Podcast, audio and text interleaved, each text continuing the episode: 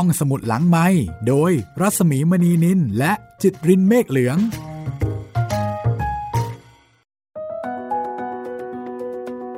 ตอนรับคุณที่ฟังเข้าสู่รายการห้องสมุดหลังไม้นะคะ ไทย PBS Podcast ค่ะ กับตอนที่ 5 ของวิญญาณอารวาสงานเขียนของออัธจินดา สวัสดีคุณจิตรินสวัสดีครับพี่มีครับ วันนี้อารวาสมาถึงตอนที่ 5 แล้ว ต้องถามคุณผู้ฟังว่าเป็นยังไงกันบ้างนะคะ สนุกสนานดีไหม ผมว่าตอบโจทย์คนที่ต้องการความสยองขวัญเลยครับพี่ ความเหงื่อตก สรุปว่าตอนท้ายจบอย่างนี้เลยเหรออะไรอย่างเงี้ยครับ ถ้าใครที่ชอบสาย ผีหลอกกันจริงจัง ผีหลอกกันแบบ กะเอาตายจ้องชอบแน่ ๆ ครับ อันนี้คือมีความตื่นเต้นมีความหวาดเสียว แล้วก็มีความระทึกใจ เพราะมีฉากของการต่อสู้อะไรต่อมีอะไรด้วย เนื่องจากว่าผู้เขียนเนี่ยท่านเป็นตำรวจ เพราะฉะนั้นจากตอนที่แล้วนะคะ ถ้าคุณฟังท่านไหนที่ยังไม่ได้ฟัง แนะนำให้ไปฟังค่ะ จะเห็นความเป็นนายตำรวจนะคะ อยู่ในเรื่องนั้นคือมีข้อมูลเกี่ยวกับเรื่องของคดี การปล้นร้านทองใช่ไหม ใช่ เป็นการปล้นร้านทองสมัยก่อนนะคะ ว่าเอ้ยโจรแตะก่อนเนี่ยเขาปล้นกันยังไง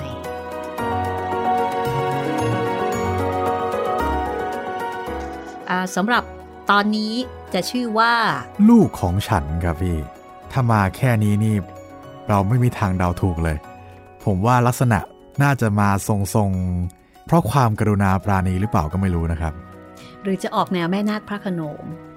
อ่าต อนนี้ก็ให้เดาไปก่อนกันละกัน แล้วเดี๋ยวลองมาฟังกันค่ะ ว่าเรื่องนี้เนี่ยจะเป็นไปอย่างไรนะคะ ฟังและชอบบอกต่อด้วยค่ะ เราก็คาดหวังนะคะว่าในช่วงเวลานี้ห้องสมุดหลังใหม่ก็จะได้ทำหน้าที่ห้องสมุดที่ให้ทั้งสาระแล้วก็บันเทิงสำหรับคุณผู้ฟังที่ work from home นะคะ หรือว่าสำหรับคุณผู้ฟังที่อาจจะต้องกักตัวเองอยู่กับบ้านกรณีที่เป็นผู้มีความเสี่ยง ทั้ง ผู้ที่มีความเสี่ยงสูงใช่ไหมคุณจิตรินใช่ครับพี่แม้กระทั่งผู้ที่มีความเสี่ยงแต่ว่าอาจจะไม่มีความเสี่ยงสูงมากนักที่ที่ต้องกักตัวเพื่อความปลอดภัยเพื่อความแน่ใจนะคะก็อาจจะเบื่อรำคาญไม่มีอะไรทำนะคะ แนะนำเลยค่ะ ฟังห้องสมุดหลังใหม่นะคะ ฟังห้องสมุดหลังใหม่แล้วเนี่ย คุณยังสามารถจะทำอย่างอื่นต่อไปได้ด้วยนะคะ จัดบ้านทำความสะอาดบ้านนะคะ หรือว่าทำโน่นทำนี่ก็ได้หลายอย่างค่ะนะคะ ไม่เสียตังค์ด้วยที่สำคัญนะคะ ปลอดภัยด้วย ใช่ แล้วก็มีให้ฟังหลากหลายช่องทางด้วยนะครับ ทั้งทางเว็บไซต์ thaipbspodcast.com ทางแอปพลิเคชัน Thai PBS Podcast แล้วก็ทางแอปพลิเคชัน Podcast อื่นๆนะครับ ทั้งทาง Google Spotify ทาง Podbean แล้วก็ทาง YouTube นะครับ เลือกได้เลยนะคะ ตามสะดวกตามอัธยาศัยค่ะ อะ เอาละเพื่อความสนุกสนาน เราไปกันต่อเลยนะคะ กับเรื่องสั้นเรื่องต่อไป จากหนังสือวิญญาณอารวาสงานเขียนของออัธจินดาค่ะ กับเรื่อง ลูกของฉัน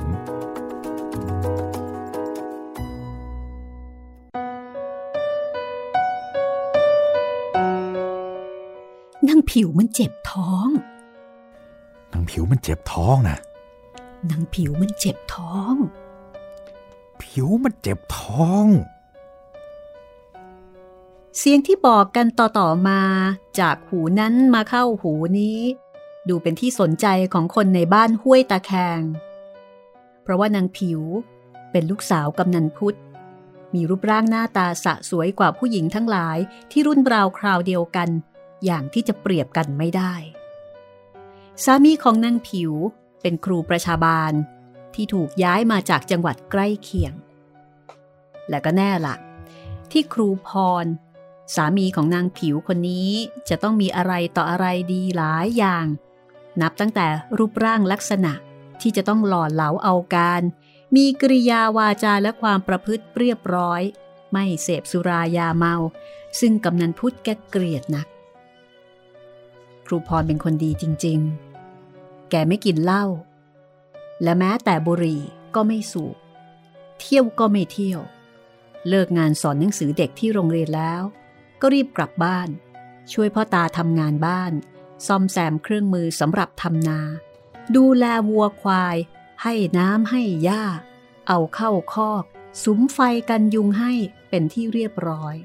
โดยที่กำนันพุทธพ่อตานั้นไม่ต้องออกปาก ก็เพราะเหตุนี้ ครูพร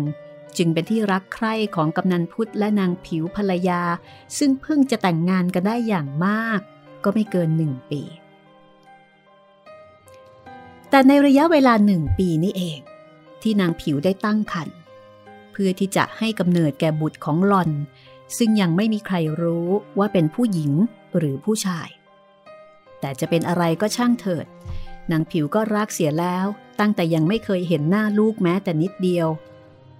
กำนันพุทธซึ่งมีตำแหน่งเป็นตา ก็ดีใจหยอกเสียเมื่อไหร่ เพราะว่าเจ้าเด็กในท้องนางลูกสาวแก จะเป็นหลานคนแรกที่แกเพิ่งจะเคยมี เพราะฉะนั้นแกก็อุตส่าห์พยายามประครบประงม ลิ้นไม่ให้ไตไรไม่ให้ตอม แกจะดูแลลูกสาวของแกเอง เมื่อเวลาเจ้าลูกเขยไปสอนหนังสือที่โรงเรียน และเมื่อลูกเขยกลับบ้าน ก็จะรับช่วงต่อจากพ่อตา ให้ความปลอดภัยและสะดวกสบายแก่นางผิว ภรรยาคนสวยทุกอย่าง จนกระทั่ง ครบกำหนดใกล้คลอด นางผิวก็เริ่มมีอาการเจ็บท้อง และ แน่ละท้องสาว การคลอดก็คงจะยากสักหน่อย แต่มันก็เป็นธรรมชาติ ที่จะต้องคลอดอยู่วันหนึ่งค่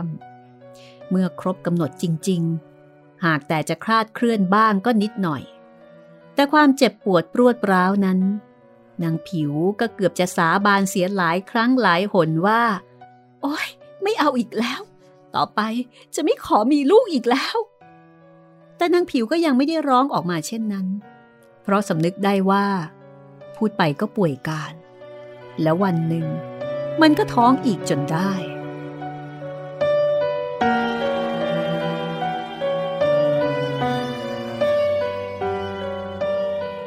นางลูกสาวกำนันพุทธเจ็บท้องตั้งแต่สามโมงเย็น จนกระทั่งสี่ทุ่ม ก็ยังไม่ปรากฏว่ามีเด็กหญิงหรือชายคลอดออกมา สมความตั้งใจของพ่อแม่ นางผิวเจ็บท้อง ปานว่าจะขาดใจตาย ริมฝีปากทั้งล่างและบนถูกกัดด้วยฟันของตัวเอง จนเป็นบาดแผลเลือดไหลอาบ ครูพรผู้สามี ประคองภรรยาที่รักของเขาไว้ ปากก็ปลอบโยนว่า ทนเอาหน่อยแม่ผิว แล้วทุกอย่างจะเรียบร้อยไปเอง มันจะเรียบร้อยได้ยังไง มันต้องมีอะไรผิดปกติแน่ ไม่งั้นเด็กก็คงจะต้องออกมาแล้ว ก็อะไรล่ะพ่อ ที่พ่อว่าผิดปกตินะแล้วข้าจะไปรู้หรอวะข้าไม่ใช่หมอ ก็ทำไมไม่ให้คนไปตามหมอมาเล่านับว่าเป็นคำแนะนำที่ดีที่สุด เพราะว่าวันนี้ทั้งวันกำนันแกเข้าใจเอาเองว่าการคลอดบุตรนั้นไม่จำเป็นจะต้องใช้หมอ เพียงแค่หมอตำแยธรรมดาธรรมดา ซึ่งมีหน้าที่คอยประครับประคองคนไข้ แล้วก็ช่วยเหลือนิดหน่อย เท่านี้ก็น่าจะพอแล้ว แกจึงได้จ้างเยเหมือน ซึ่งเป็นคนข้างบ้าน มาทำหน้าที่หมอตำแย แต่ยายเหมือนก็ช่วยอะไรไม่ได้มาก ครูพรให้เจ้าเอี้ยงไปตามหมอ หมอคนนี้เป็นหมอไสยศาสตร์ ที่มีคนนับหน้าถือตามากอยู่ในตำบลนนี้ ไม่ว่าผีเข้าผีสิง แกเป็นจัดการได้สำเร็จเรียบร้อย แกบอกว่าแกมีตำรามาตั้งแต่ครั้งปู่ย่าตาทวด มีเวทมนต์คาถา สามารถรักษาได้ด้วยทางน้ำมนต์ และก็มีดหมอ ที่แกมีติดตัวอยู่เสมอ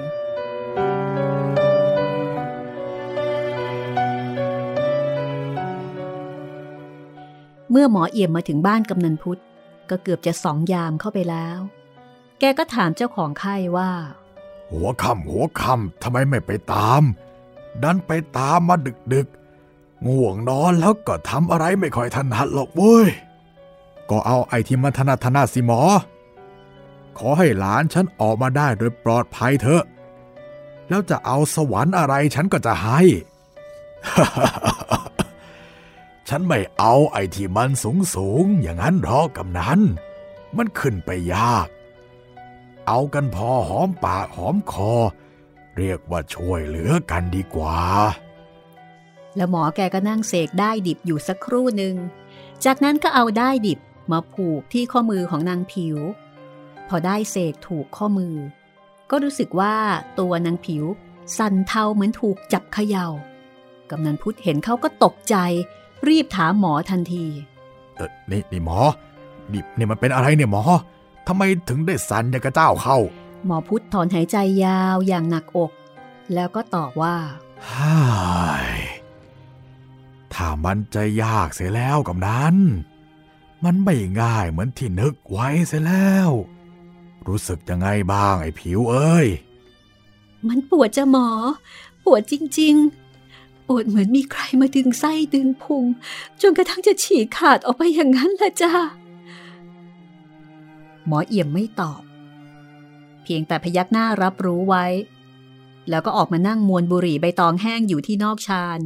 ซึ่งครูพรกับกำนันพุทธก็เดินตามออกมา อาการมันเป็นยังไงบ้างหมอ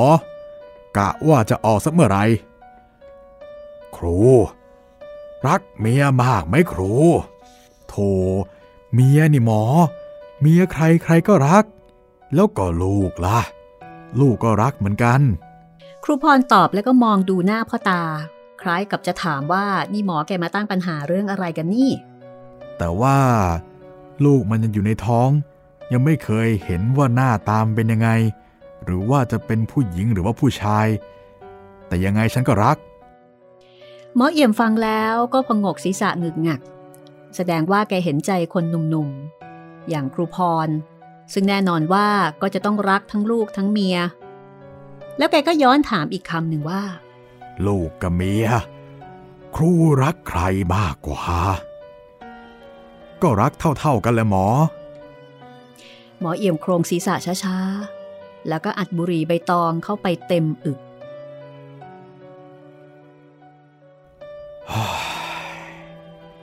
มันยาก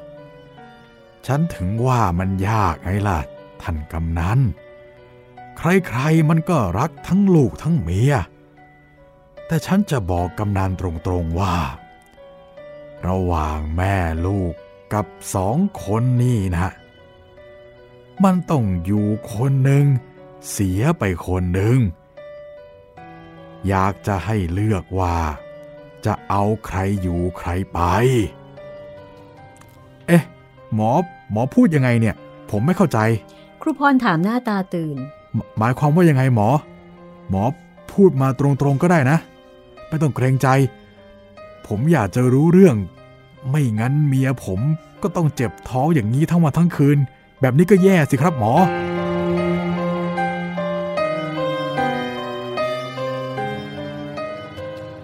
มาที่วัดไผ่ล้อมหอนขึ้นทันทีที่หมอเอี่ยมเตรียมจะตอบครูพร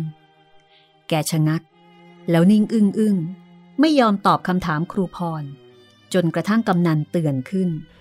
จะเอาอยัางไงก็เอาหมอ จะมานั่งมวนบุหรี่ยาสูบอยู่อย่างนี้ คนไข้ก็แย่เท่านั้นเอง จะมวนยาสูบหรือไม่มวนมันก็แย่อยู่แล้ว ทีแรกก็นึกจะให้เลือกเอาว่าจะเอาลูกหรือเอาแม่ไว้ หมายความว่า มันจะต้องตายไปคนหนึ่ง แต่พอหมาหอนก็รู้แน่ว่า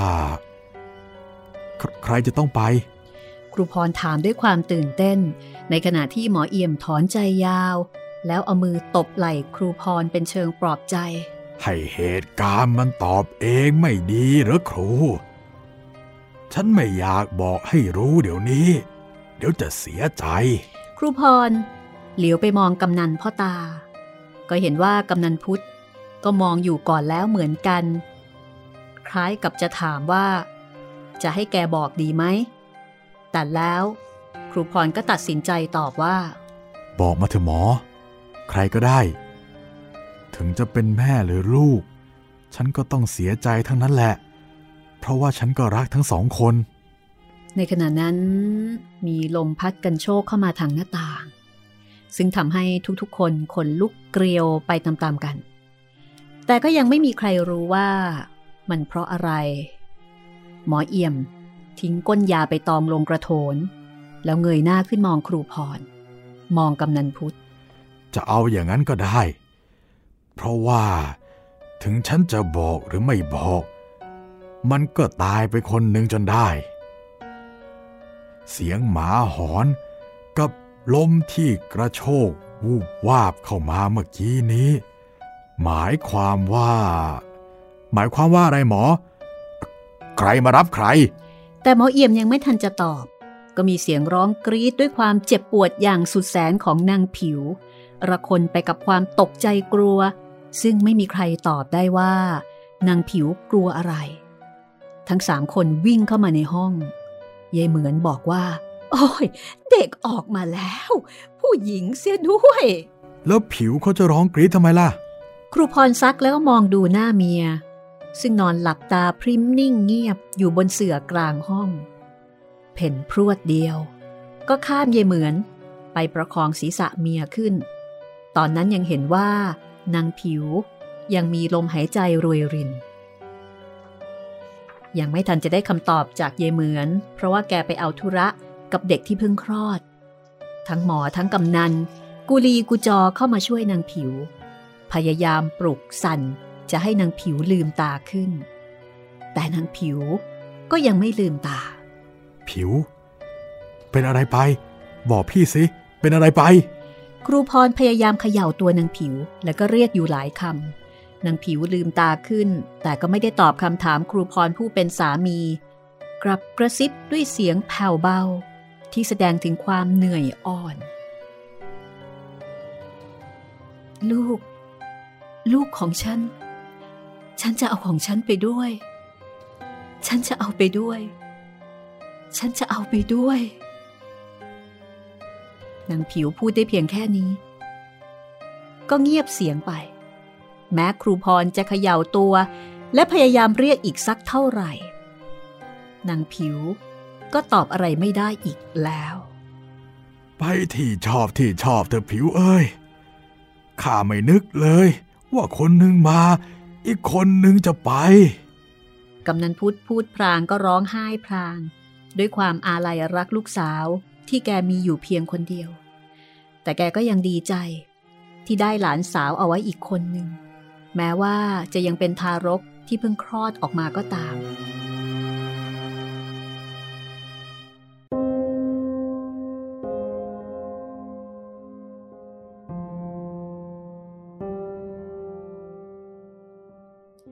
ศพนางผิวได้ถูกนำไปไว้ที่วัดหลังสวดให้ตามประเพณีแล้วสามวัน หมอเอี่ยม แกไม่ทิ้งบ้านกำนันพุทธ แกบอกว่า เพราะคำพูดของนางผิว ที่เมื่อก่อนจะขาดใจได้พูดเอาไว้ว่าจะพาลูกไปด้วย แกก็เลยรู้สึกหนักใจ และเป็นห่วงว่า วิญญาณของนางผิวจะหวนกลับมาเอาชีวิตลูกสาวไปด้วย แกบอกกำนันพุทธว่า อย่าทำเป็นเล่นไปนะกำนัน มันมาจริง ๆนะ ฉันรู้ ฉันได้ยินมาสองคืนแล้ว หลังจากที่เอาศพไปไว้ที่วัด ซึ่งครบสามวันพอดี แต่มันยังทำอะไรไม่ได้ นี่หมอหมอหมอหมายความว่ายังไงเนี่ย พูดกันง่ายๆก็คือว่า แม้มันจะมาเอาลูกมันไปด้วย ตามที่มันพูดไว้เมื่อก่อนจะขาดใจ คือว่าคนเราเมื่อถึงการดับขัน ถ้าหากจิตมุ่งอยู่กับสิ่งนั้นตลอดไป แม้ว่าจะสิ้นชีวิตไปแล้ว แต่วิญญาณก็จะติดตามวนเวียนอยู่กับสิ่งนั้น เช่นอย่างนางผิวมันคงจะรักลูกมาก ถึงแม้ว่ามันจะยังไม่เคยเห็นหน้าค่าตาลูกมัน ว่าจะน่ารักน่าเอ็นดูแค่ไหน ลูกคนแรก แม่มันมักจะรักมาก เพราะฉะนั้น ไอ้ความรักของมันนี่แหละ มันถึงได้พูดว่ามันจะกลับมาเอาลูกของมันไปด้วย เพราะฉะนั้น เราก็ต้องระวังให้มากๆในระยะนี้ ถ้าพ้นระยะนี้ไปสักเดือนสองเดือน มันทำอะไรไม่ได้ นั่นแหละถึงจะปลอดภัย ถ้างั้น หมอ หมอก็ต้องช่วยกันหน่อยสินะ หมอ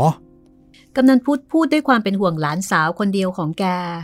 ก็ช่วยนะสิ ฉันถึงได้กินนอนอยู่ที่นี่ไม่ได้กลับไปบ้านไปช่อง ตอนนี้ก็ยังไม่มีอะไร จะทำยันให้ แล้วเอาไปปิดไว้ตามประตูหน้าต่างทุกบาน อย่าให้ขาดได้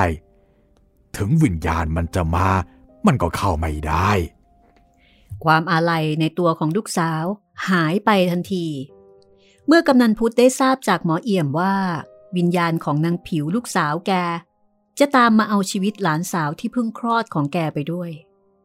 กำนันรักหลานสาวของแกมากเหลือเกิน เพราะว่าหน้าตามันน่ารัก น่าเอ็นดู มีประพิมพ์ประพาย คล้ายนางผิว ครูพรก็เหมือนกัน กลับจากโรงเรียนก็อุ้มชูลูกน้อยของเขาไม่ได้วาง จนกว่ายายเหมือนจะมารับเอาไปกินนม แล้วก็ยังเป็นห่วงเรื่องที่หมอเอี่ยมบอก จนกระทั่งทุกคืน ครูพรไม่ยอมหลับไม่ยอมนอน แต่จะมานั่งเฝ้าอยู่ข้างๆเบาะลูก เพราะกลัวว่านางผิวจะมาตามเอาลูกไป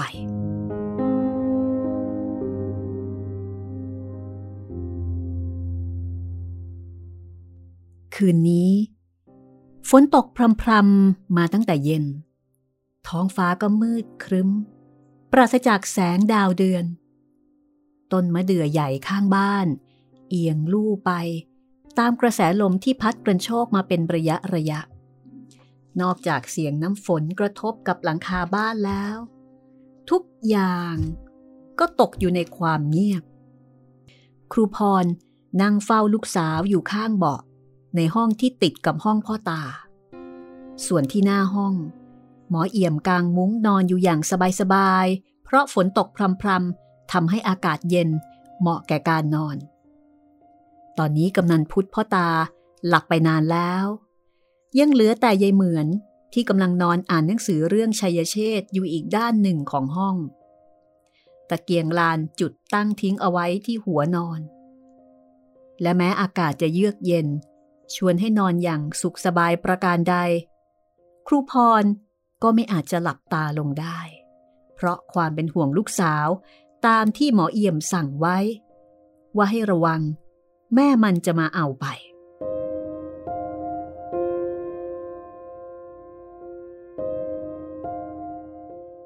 นาฬิกาในห้องกำนันพุทธตีงังงางขึ้น 11 ครั้ง นั่นหมายถึงว่าตอนนี้เป็นเวลาห้าทุ่มแล้ว แต่มันเป็นเวลาห้าทุ่ม ที่ดูเหมือนจะใกล้รุ่งเข้าไปแล้ว เพราะความเงียบสงัด ความวิเวกวังเวง และความมืดของดินฟ้าอากาศทั่ว ๆ ไปในคืนนั้น ในขณะที่ครูพรกำลังสองจิตสองใจ ว่าจะล้มตัวลงนอนเป็นการพักผ่อนสักชั่วโมงดีหรือไม่ ก็พอดี แมวตัวหนึ่ง โดดโครมลงมากลางห้องทำให้ครูพรกับยายเหมือนตกใจจนหน้าซีด เพราะว่าจู่ๆมันก็โดดลงมาจากเพดานห้อง แมวที่ไหนวะดันโดดเข้ามาในนี้ ครูพรพึมพำเป็นเชิงถามยายเหมือน ในขณะที่ตายังจับนิ่งอยู่ที่เจ้าแมวสีดำสนิท ซึ่งกำลังยืนเพ่งจ้องมองมาทางเบาะลูกสาวครูพร นี่ยาย แมวใครรู้ไหมเอ้ยไม่ ไม่รู้นี่ครู แถวนี้ก็ไม่เคยเห็นใครมีแมวดำที่ไหนนี่นะยายเหมือนพูดขาดคำมันก็โดดขึ้นไปยืนบนขอบหน้าต่าง พยายามจะตะกุยยันของหมอเอี่ยม ซึ่งดูเป็นที่น่าผิดสังเกต ครูพรจึงรีบร้องเรียกหมอเอี่ยม หมอ หมอ ลุกขึ้นมาดูอะไรนี่สิ หมอเอี่ยมเป็นคนนอนไว พอครูพรเรียก แกก็ลุกพรวดพลาดออกมาจากมุง้ง อะไรครู เกิดอะไรขึ้น ครูพรชี้ให้ดูแมวดำซึ่งตอนนี้มันยังทำท่าจ้องจ้องมองมองๆยันของหมอเอี่ยมที่แขวนอยู่เหนือขอบหน้าต่าง แมวหมอ แมวไม่รู้ว่ามันมาจากไหน หมอเอี่ยมไม่ฟังอีราค่าอีรม แกช่วยร่มกระดาษข้างฝา แล้วก็หวดโครมลงไปกลางลำตัวทำให้มันตกใจสะดุ้งเฮือก แล้วกระโจนพลุงลงไปทางหน้าต่าง หมอเอี่ยมช่วยตะเกียงลานได้ ก็เอามาชูขึ้นที่หน้าต่าง เพื่อที่จะส่องดูว่ามันจะวิ่งไปทางไหน ครูพรก็ตามมายืนดูอยู่ข้างหลัง แต่ทั้งสองก็หาเห็นแมวดำตัวนั้นไม่ สิ่งที่ได้เห็นอยู่สลัวสลัวสุดแสงตะเกียงลานดวงนั้นทำให้ครูพรถึงกับขนลุกเกลียว พร้อมกับหนาวสะท้าน ทั่วหัวใจขึ้นมาทันที ในขณะที่หมอเอี่ยม นิ่งมองดูเฉยอยู่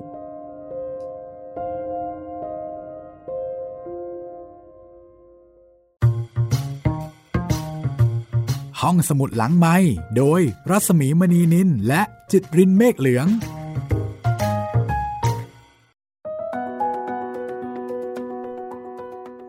ละค่ะคุณผู้ฟังคะก็กลับเข้ามาในช่วงที่สองของวิญญาณอารวาสกับตอนที่ชื่อว่า ลูกของฉันครับ ตรงแมวนี่น่ากลัวมากเลยนะพี่ จริงๆ คือถ้าแมวมาปกติเนี่ยผมจะเฉยๆนะ แต่ว่านี่ขวนยันนะพี่ มันไม่มีเหตุผลเลยที่มันจะมาขวนยัน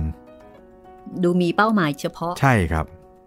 ถ้าของฝรั่งก็จะต้องเป็นกาดำเอ้ยกามันก็ดำอยู่แล้วครัอะบเนาะ แต่แมวมันมีหลายสีของไทยเนี่ยจะเน้นแมวเอ่อเป็นตัวประกอบที่สำคัญมากนะคะ ของเรื่องผีขาดไม่ได้ค่ะ มาเมื่อไหร่นี่เป็นอันรู้กันนะคะ แต่ถ้าเป็นหมานี่ต้องมาแค่เสียง ไม่มีหมาดำนะคะ หมาดำไม่น่ากลัวค่ะ แต่แมวดำนี่มีหลอนค่ะ อันนี้คุณผู้ฟังคงจะพอเดาได้นะ ว่าคนที่มาเนี่ย เอ้ยไม่ใช่คนสิ สิ่งที่มา ว่าสิ่งที่มาเนี่ยคือใครครับ แต่สิ่งที่เราเดากันไม่ได้ ก็คือตกลงจะเอาไปได้ไหมอ่าเพราะว่ามีหมอเอี่ยมอยู่เนาะพี่นางผิวเอ่อจะผิดหวังหรือว่าจะสมหวัง เดี๋ยวเรามาติดตามกันต่อไปกันละกันนะคะว่า งานนี้จะลงเอยกันยังไง เรื่องลูกของฉันนะคคะรับอันนี้ก็เป็นดราม่าผีเนาะผีที่รักลูก และจริง ๆ เขาก็ประกาศเจตนารมณ์เอาไว้ ตั้งแต่ก่อนตอนที่เขาจะตายแล้วว่า จะเอาไปด้วย เขาจะเอาลูกไปด้วยนะ เออ เขาบอกตั้งแต่ตอนนั้นแล้ว ผลงานของออัธจินดานะคะในตำรวจนักเขียนค่ะ ซึ่งคุณผู้ฟังที่ติดตามรายการห้องสมุดหลังใหม่สามารถที่จะ feedback นะคะ แนะนำติชมรายการหรือว่าแจ้งผลการรับฟังบอกกลับมาที่เราได้ค่ะ ว่าตอนนี้คุณฟังอยู่ช่องทางไหน เพราะว่าเราก็มีหลายช่องทางเหลือเกินนะคะ แต่ว่าช่องทางที่คุณจะแสดงความคิดเห็น เสนอคำแนะนำหรือว่าติติง หรือว่าจะเม้ามอยอะไรก็ตามแต่เกี่ยวกับการนำเสนอของห้องสมุดหลังใหม่ ก็สามารถส่งมาส่งมาคุยกันได้ 3 ช่องทางค่ะ ส่ง ติดต่อกันมาได้นะครับ ทั้งทางแฟนเพจ Facebook ไทย PBS Podcast แฟนเพจของพี่หมีรัศมีมณีนิน แล้วก็ทาง YouTube ก็คอมเมนต์ไว้ใต้คลิปที่ฟังได้เลยนะครับ ขอบคุณสำหรับทุกๆความเห็นนะคะที่ส่งเข้ามา แล้วเดี๋ยวเราจะค่อยๆ ทยอยตอบกัน แล้วก็เพื่อไม่ให้เป็นการเสียเวลาเนาะเดี๋ยวไม่จบตอน เราไปฟังกันต่อเลยค่ะว่าตกลงคนที่มา เอ้ยไม่ใช่สิ่งแหที่มาติด สิ่งที่มา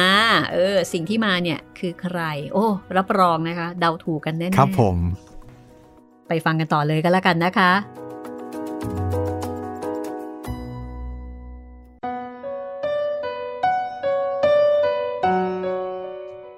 มันเป็นร่างของผู้หญิงผมยาวรุงรัง ปิดหน้าปิดตา นุ่งขาวห่มขาว ยืนนิ่งอยู่ในสายฝนที่ยังคงตกพรำอยู่ตลอดเวลา หมอเอี่ยมมองดูแล้ว ก็รู้ได้ทันทีว่า เป็นร่างของใคร แกก็เลยบอกว่า ไปที่ชอบที่ชอบเธอผิวเอ้ย อย่ามารบกวนเลย ลูกจะตกอกตกใจไม่สบาย แล้วจะแผ่ส่วนบุญส่วนกุศลไปให้ จะได้ไปเกิดที่สุขสบายนะ เอาลูกของฉันมา เอาลูกของฉันมา ฉันคิดถึงลูก ขอให้ฉันเถอะนะ เอาลูกของฉันมา ในขณะนั้น เสียงของนางผิว ปนไปกับเสียงของหมาที่เห่าหอนอยู่รอบๆบบ้าน บางตัวก็เห่ากระโชก คล้ายกับจะเข้ามาเล่นน่อง บางตัวก็เห่าอยู่ห่างๆ แต่ร่างบางๆในชุดสีขาวนั้น ก็ยังคงยืนอยู่กับที่ พร้อมกับยื่นมืออันเหี่ยวแห้ง ออกมานอกผ้าที่คลุมอยู่บนศีรษะ เอาลูกของฉันมา ฉันคิดถึงลูก ขอให้ฉันเถอะ เอาลูกของฉันมา หมอเอี่ยมรีบกระซิบบอกครูพรทันที นี่ครู ไปปลุกกำนันมาช่วยกันเร็ว แต่ครูพรก็ทำตามคำสั่งของหมอเอี่ยมไม่ได้ ความจริงแล้วเขาก็อยากจะวิ่งออกจากห้องไปปลุกพ่อตาหรือว่าใครต่อใคร ให้เข้ามาอยู่เป็นเพื่อนกันในยามยากนี้ แต่ขาทั้งสองข้างของครูพรนะสิ ไม่ยอมทำงาน มันยึดแน่นติดอยู่กับพื้นเสียเฉยๆ ไม่ยอมขยับขยื่น ในขณะที่ เสียงปีศาจนางผิว ก็แววฝ่าเสียงน้ำฝนจากกลางบ้าน ดังเยือกเย็น จนหน้าคนลุกขนพอง หนาวเหน็บเข้าไปสั่นสะท้านอยู่ในอก เอาลูกของฉันมา เอาลูกของฉันมา เอามาเดี๋ยวนี้ หมอเอี่ยมเห็นว่า งานนี้คงจะพูดกันดีๆ ไม่ได้แล้ว เพราะว่าปีศาจนางผิวยังคงยืนกรานที่จะเอาลูกไปให้ได้ แกก็เดินกลับมายังที่นอนของแกคว้ากระเป๋าเปิดออก หยิบข้าวสารกับปะนาวสองสามผลกำเอาไว้ในมือ แล้วก็เดินกลับมาที่หน้าต่าง ยกมือขึ้นเหนือหัว เสกคาถาหมุบมิบหมุบมิบอยู่สองสามคำก็เอาข้าวสารกับมะนาว สาดไปที่ร่างอันขาวโพลนอยู่ในความมืด มีเสียงร้องกรีดแสดงความเจ็บปวดออกมานิดนึง แล้วร่างของนางผิวก็หายวับไป ร้อมกับเสียงเห่าหอนของสุนัขในบ้าน ที่วิ่งไล่กวดออกไปเห่ากระโชกอยู่ที่ประตูรัว้ว ไปแล้ว ไปแล้ว หมอเอี่ยมว่าแล้วก็รีบปิดหน้าต่าง กลับมาชะโงกดูทารกในเบาะก็เห็นว่ายังคงหลับสบายอยู่ กำนันพุทธตื่นขึ้น เพราะเสียงร้องกรีดของปีศาจลูกสาวแกเอง และหลังจากตื่นขึ้นมาคราวนี้แล้ว กำนันกับคนในบ้านก็ไม่เป็นอันได้หลับได้นอนกัน เพราะว่ามีเสียงนางผิวที่ตะโกนร้องเรียกจะเอาลูกไปอยู่ด้วย แววมาเป็นระยะระยะ มันเป็นเสียงที่เยือกเย็นโหยหวนที่ไม่มีใครเคยได้ยินมาก่อน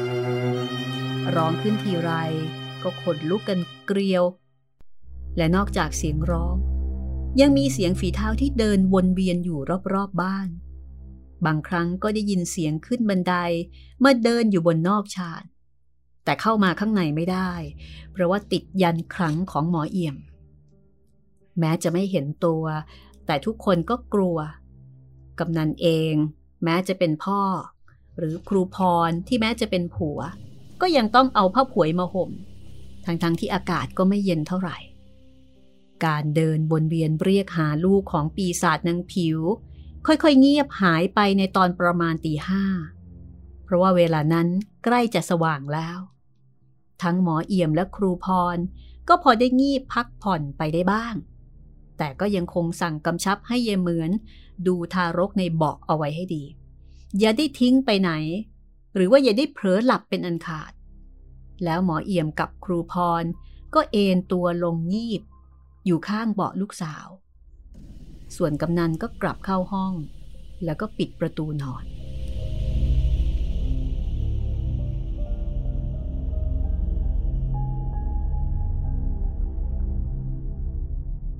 ครูพรกับหมอเอี่ยม ถูกปลุกขึ้นอีกครั้งหนึ่งด้วยความตกใจของยายเหมือน หมอ หมอ เด็กหายไปแล้ว ไม่รู้ว่าไปไหน ตายแล้ววะแล้วหายไปอย่างนี้แล้วก็ สงสัยจะไม่รอด ก็แล้วยายไปไหนซะล่ะ ถึงได้ปล่อยให้เด็กหายไป โถครู ยายแก่แล้ว เรี่ยวแรงก็ไม่ค่อยจะมี ไม่ได้หลับไม่ได้นอนมากี่คืนกี่วันแล้ว แล้วขอมาโดนเอาคืนนี้เขาอีก ยายก็เลยหม่อยหลับไปโดยไม่รู้ตัว จะลงโทษลงทันยังไง ก็ตามใจเถอะนะพ่อนะ แต่ครูพรก็ได้แต่โกรธ แต่ก็ทำอะไรยายเหมือนไม่ลง เพราะว่าเห็นใจ เพราะแม้แต่ตัวของครูเอง ซึ่งเป็นผู้ชายอกสามศอก ก็ยังอดง่วงไม่ได้ จากนั้นหมอเอี่ยมก็เลยออกคำสั่ง ให้ช่วยกันหาเด็กทั่วบ้าน ซึ่งในที่สุดยายเหมือนเองเป็นคนพบ เมื่อตอนที่แกเข้าไปในครัว เพื่อที่จะหาข้าวกินด้วยความหิวยายเหมือนร้องเอะอะขึ้น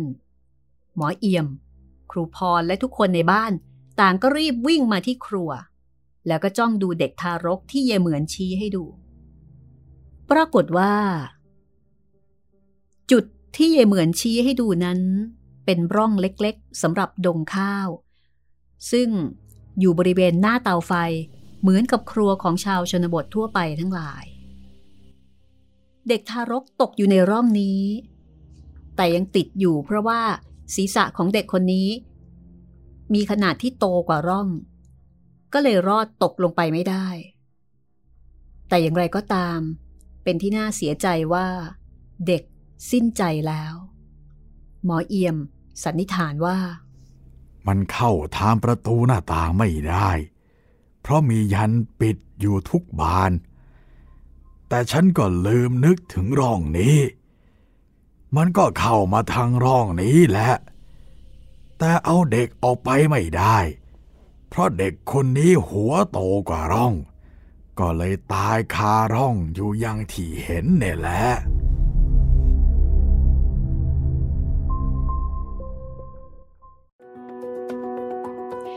และนี่ก็คือเรื่องลูกของฉันนะคะ โหจบลงแบบ เราไม่อยากให้จบแบบนี้เลยนะคะ เพราะว่าในที่สุด เบบีก็ไม่รอดนะคะ ถ้าจบแบบรอดรอดสักคนหนึ่งก็จะยังดีเนาะพี่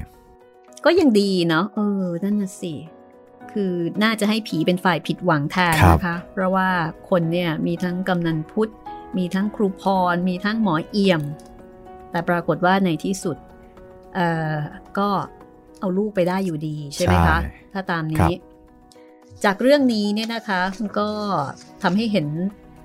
ปัญหาทางสาธารณสุขในสมัยก่อนเนาะ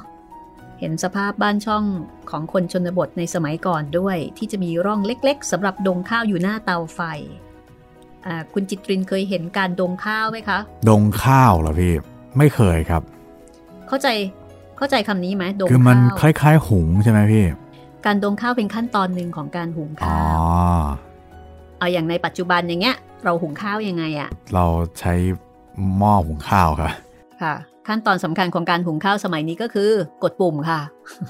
เสียบปลั๊กแล้วกดปุ่มนะคะ อันนี้สำคัญมากไม่อย่างนั้นไม่ได้กิน แต่ว่าสมัยก่อนออจะมีการหุงข้าวเขาเรียกว่าเป็นการหุงข้าวแบบเช็ดน้ำก็คือโหกว่าจะได้กินได้กินนี่หลายขั้นตอนมาก ใส่หม้อแกงเหมือนอย่างสมัยปัจจุบันนี้นะคะ เอาข้าวใส่หม้อ ใส่น้ำแล้วก็ตั้งบนเตาถ่าน พอหม้อข้าวเดือด แล้วก็พอข้าวเหมือนกับว่าเขาเรียกว่าอะไรนะข้าวมันข้าวมันเริ่มสุกแล้วอะค่ะ เขาก็จะต้องตักขึ้นมาดูว่าเอ๊ะข้าวสุกแล้วหรือยัง พอข้าวสุกเขาก็จะเอาไม้ขัดหม้อ เคยได้ยินคำว่าไม้ขัดหม้อใช่ไหมคะ เด็กสมัยก่อนเนี่ย เด็กดื้อมักจะโดนไม้ขัดหม้อนี่แหละค่ะ เป็นอาวุธของแม่นะคะ ในการที่จะไว้ตีไอ้พวกเจ้าเด็กดื้อทั้งหลาย ก็เป็นไม้ขัดหม้อก็จะเป็นไม้ไผ่ ขนาดสักประมาณ 1 นิ้วได้มั้งคะ แล้วก็ สอดเข้าไปในฝาหม้อแล้วก็หูหม้อ จากนั้นก็เอามาเทน้ำข้าวออก คือเทน้ำออกจากข้าว จนกระทั่งน้ำหมด แล้วก็น้ำข้าวนี้เองที่สมัยก่อนเนี่ยเขาเอาไปเลี้ยงหมา หรือบางทีก็เอามาใส่เกลือ เอามาให้เด็กกิน หรือว่าเอามาดื่มกันเล่นๆนะคะ น้ำข้าวก็จะอร่อยมาก แล้วพอพอเออเทน้ำข้าวออกมาจนกระทั่งหมดแล้วเนี่ยก็จะเป็นขั้นตอนของการดมข้าวค่ะ การดงข้าวก็คือการเอาข้าว ซึ่งเทน้ำออกหมดเรียบร้อยแล้วเนี่ยตะแคงมุมนั่นมุมนี้เพื่อให้ข้าวเนี่ยมันประอุแล้วก็สุกพร้อมรับประทานนะคะคเพราะว่าตอนที่น้ำมันออกข้าวมันยังมันยังแฉะอยู่นึกออกไหมนึกออกครับพี่ คือเหมือนมันยังมีน้ำค้างอยู่ในในข้าวพอสมควร ใช่ ซึ่งอันนี้เป็นขั้นตอนสำคัญนะการดงข้าวเนี่ย คือเขาก็ จะตะแคงอะนะตะแคงทางนี้เสร็จแล้วก็ตะแคงไปทางโน้น ตะแคงทางนั้นเพื่อให้ข้าวเนี่ย มันโดนไฟอย่างทั่วถึง ถ้าดงไม่ดี ข้าวก็อาจจะดิบข้าวอาจจะแฉะ หรือข้าวอาจจะไหม้ถ้าดงนานไปหน่อย ก็เป็นศิลปะในการในการดงข้าว เพราะฉะนั้นแต่ละบ้านเนี่ยเขาก็จะมีร่องเล็กๆ อย่างที่เขียนบรรยายเนี่ยค่ะสำหรับ สำหรับดงข้าวแล้วก็สำหรับรินรินน้ำข้าวอะไรแบบนี้นะคะ ก็ก็เป็นลักษณะของการหุงข้าวสมัยก่อน แต่ที่พูดนี่ไม่เคยทำนะคะทำไม่เป็น แต่เคยเห็นทำยากนะไม่ใช่ง่ายๆเลยนะสำหรับการหุงข้าวแบบเช็ดน้ำนะคะต้องต้องฝีมือแล้วก็ต้องมีประสบการณ์ถึงจะได้กินนะคะ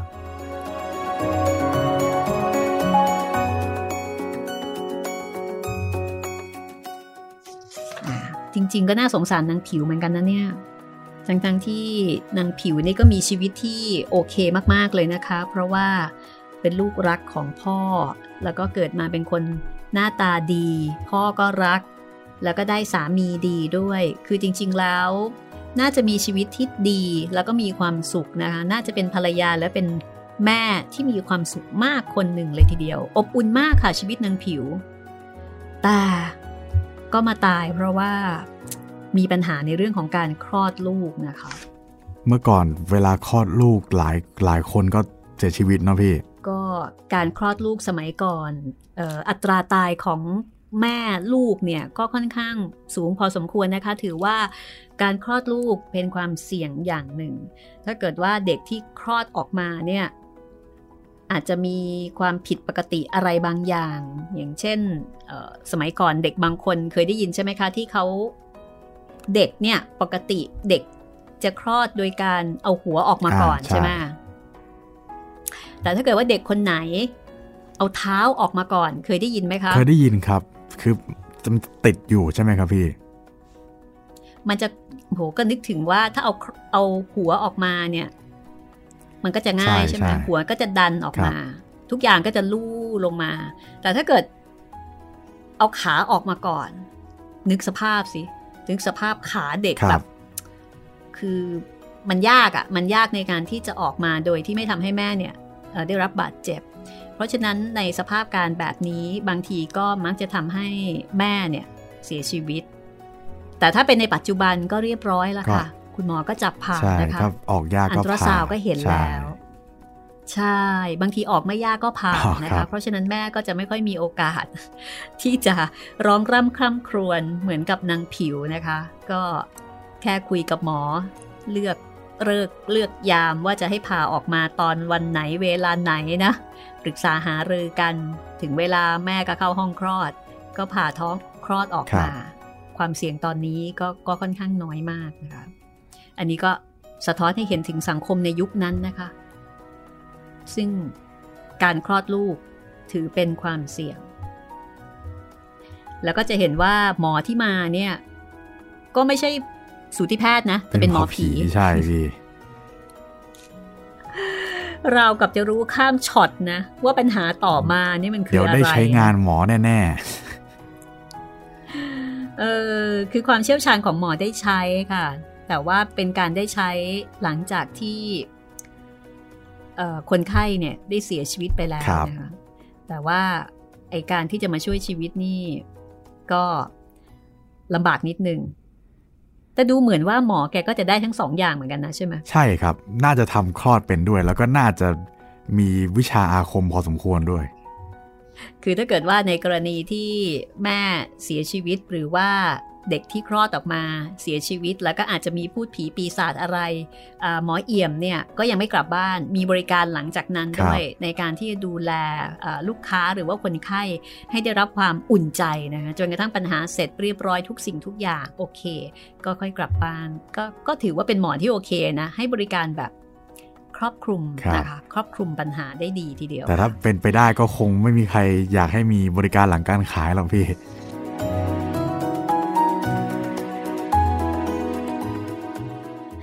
เอาละตอนนี้เดี๋ยวเรามาตอบคำถามกันสักนิดนึงดีกว่านะคะคมีคุณผู้ฟังนะคะ มีคุณผู้ฟังหลายท่าน คือก่อนหน้านี้เนี่ยได้ไปโพสต์ประชาสัมพันธ์ การออกอากาศเรื่องวิญญาณอารวาสนะงานเขียนของออัธจินดา ในเพจรัศมีมณีนิน ซึ่งก็เป็นพื้นที่ที่เราสามารถติดต่อสื่อสารพูดคุย แล้วก็ แลกเปลี่ยนกันได้นะคะ ทางอินบ็อกซ์ของเพจนี้วันก่อนเนี่ยก็ไปโพสต์ประชาสัมพันธ์ว่า วิญญาณอารวาสเริ่มออกอากาศ เริ่มอารวาสแล้วนะ ก็มีคุณผู้ฟังหลายท่านนะคะ มาเม้นเอาไว้อย่างเช่น คุณเซบาสเตียนบอกว่ารอค่ะ คุณนัทกาบอกว่า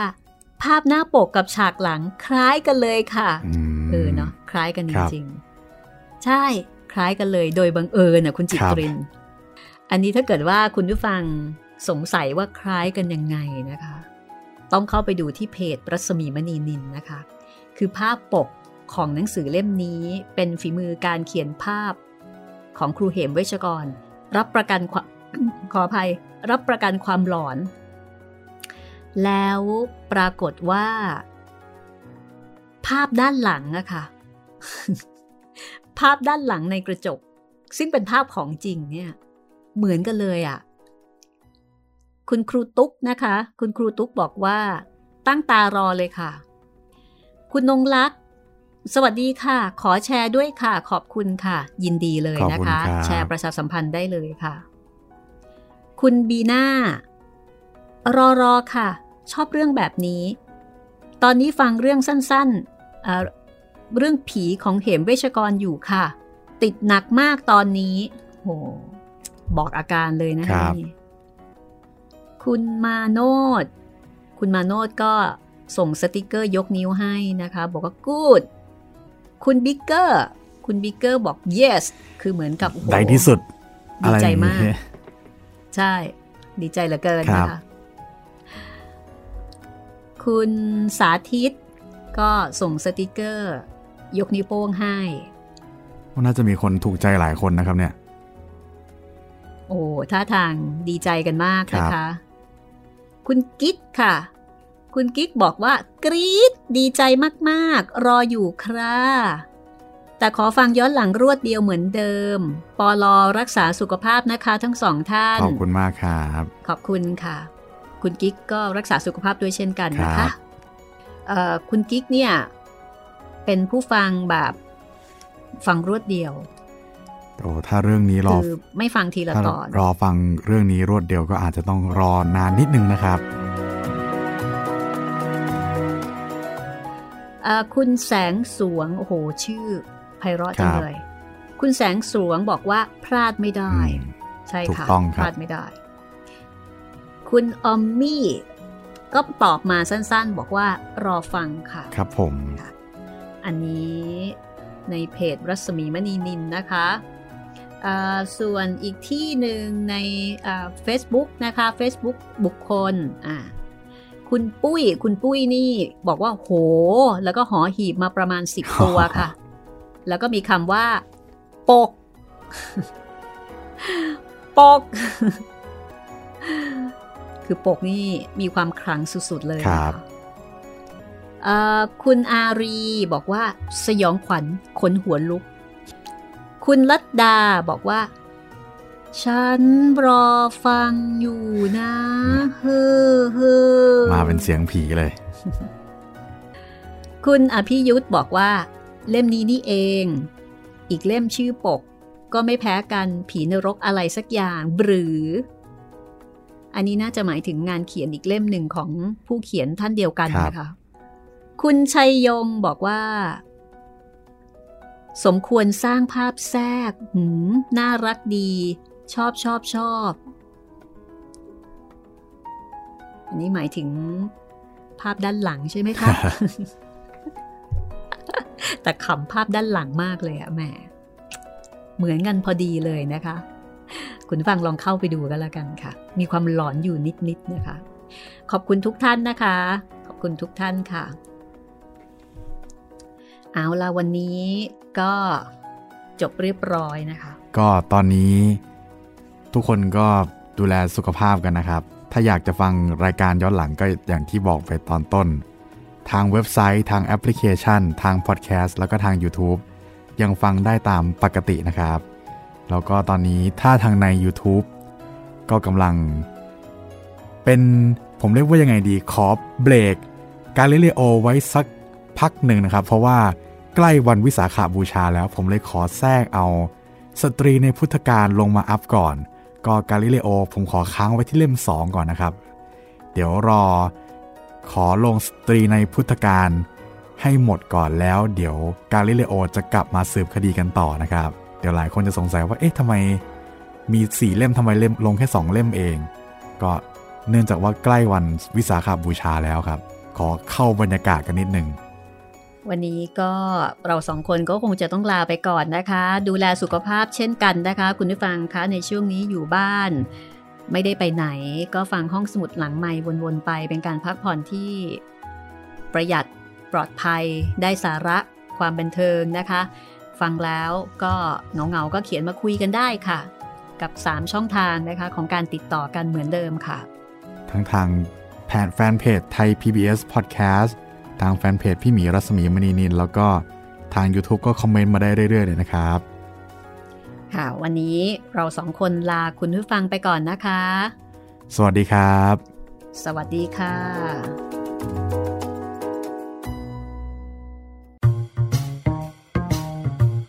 ห้องสมุดหลังไม้โดยรัศมีมณีนินและจิตรินเมฆเหลือง